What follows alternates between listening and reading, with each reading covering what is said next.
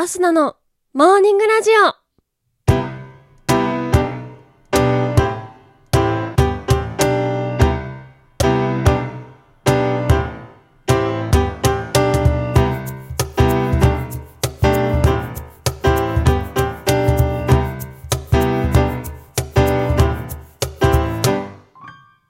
皆さんおはようございます。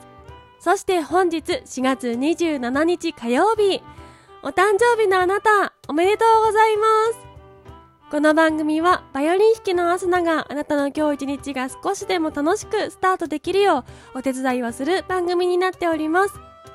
今日のお天気や一日をワクワク過ごせるお役立ち情報などお話をしてまいります。どうぞ最後までお付き合いお願いいたします。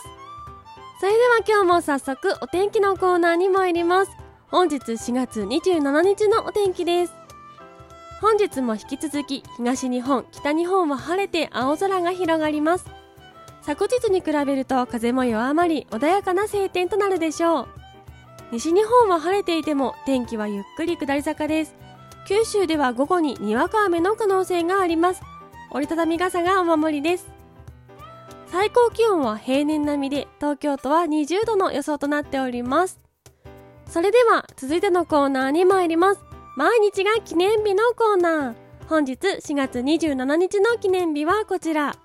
哲学の日。駅伝誕生の日。婦人警官記念日となっております。哲学の日。こちらはギリシャの哲学者ソクラテスが時の権力者から死刑宣告を受け紀元前399年4月27日に毒を煽って亡くなったことへの追悼から制定されております。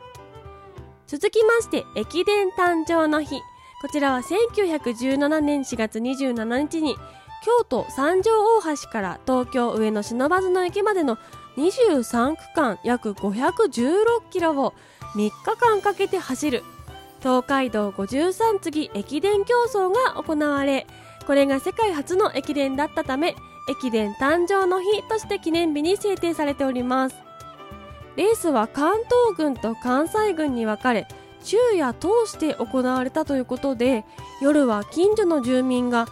松明を持って道に沿って灯したり途中橋のない川は渡し船で渡ったりと今では考えられない様子だったようです。え関東軍のアンカー日本人の初のオリンピック選手でもありました金栗志宗さんは最後は人混みをかき分けながらゴール。したということでこちらのエピソードは、えー、大河ドラマ「伊田天」をご覧になっていた方もご存知かと思います。それでは続きまして婦人警官記念日。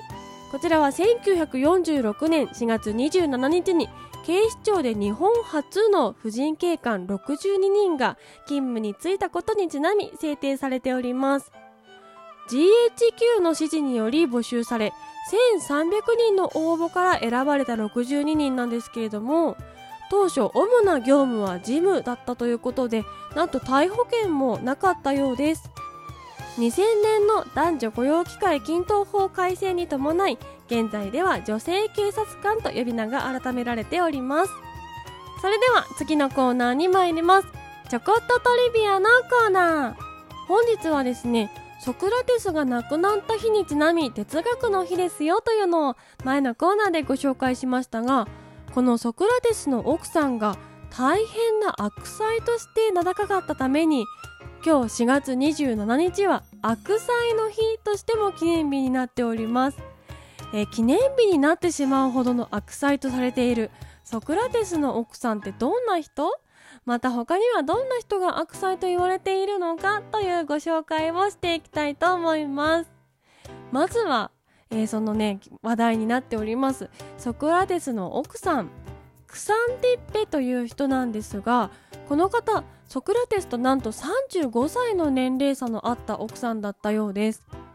え主にソクラテスの弟子のプラトンの著書にこの奥さんについてのエピソードがあるんですけれども、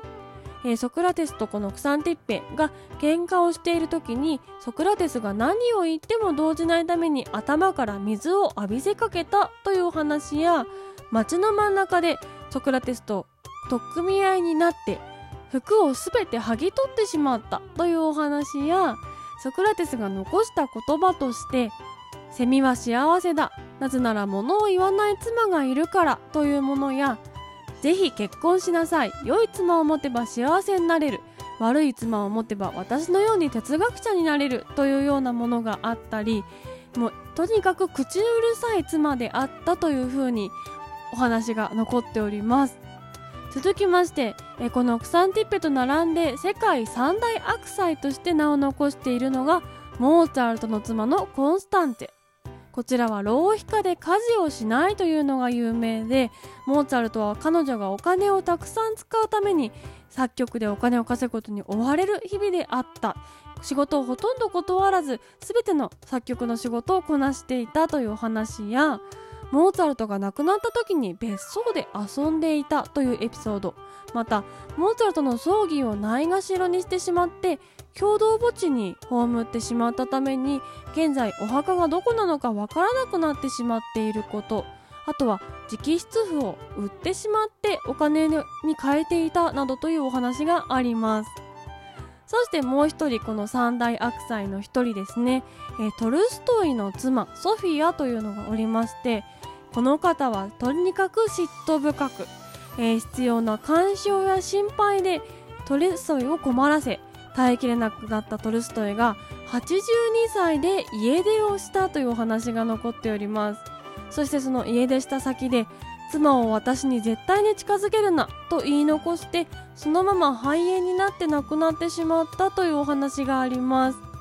ということでね今3名紹介してまいりました。えー、ソクラテスの妻クサンティッペそしてモーツァルトの妻コンスタンツェトルストイの妻ソフィア。この3人が世界三大悪妻として残っているんですけれどもこちらちゃんと調べてみますと、え、ソクラテスは哲学者でしたのでお金を稼げていなくてそして街中で議論をふっかけてばっかりいたりしたので、えー、奥さん困っていたんじゃないかなとかえモーツァルト自身もかなりの浪費家で遊んでばかりいたというお話が残っていたり、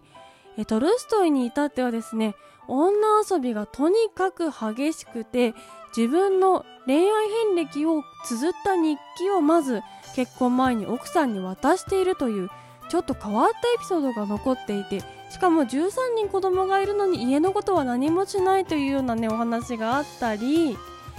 実はこの悪妻と言われている奥さんの旦那さんの側にもたくさん問題あったんじゃないの？というふうに私は思っています。そして3人とも離婚もしていない別居もしていないのでなんだかんだ仲良かったんじゃないのかな？とも思っております。ということで今日はチョコとトリビアのコーナー世界三大悪妻をご紹介いたしました。といったところで本日のモーニングラジオお別れの時間が近づいてまいりました。この番組は平日毎朝6時半に更新。そして兄弟番組アスナのほろ酔い話が不定期で夜7時に更新。そして生配信もやっております。ぜひ番組ポチッとフォローしていただきましてまたアスナに会いに来てください。それでは今日も行きたいと思います。皆さん今日も一日頑張っていってらっしゃい。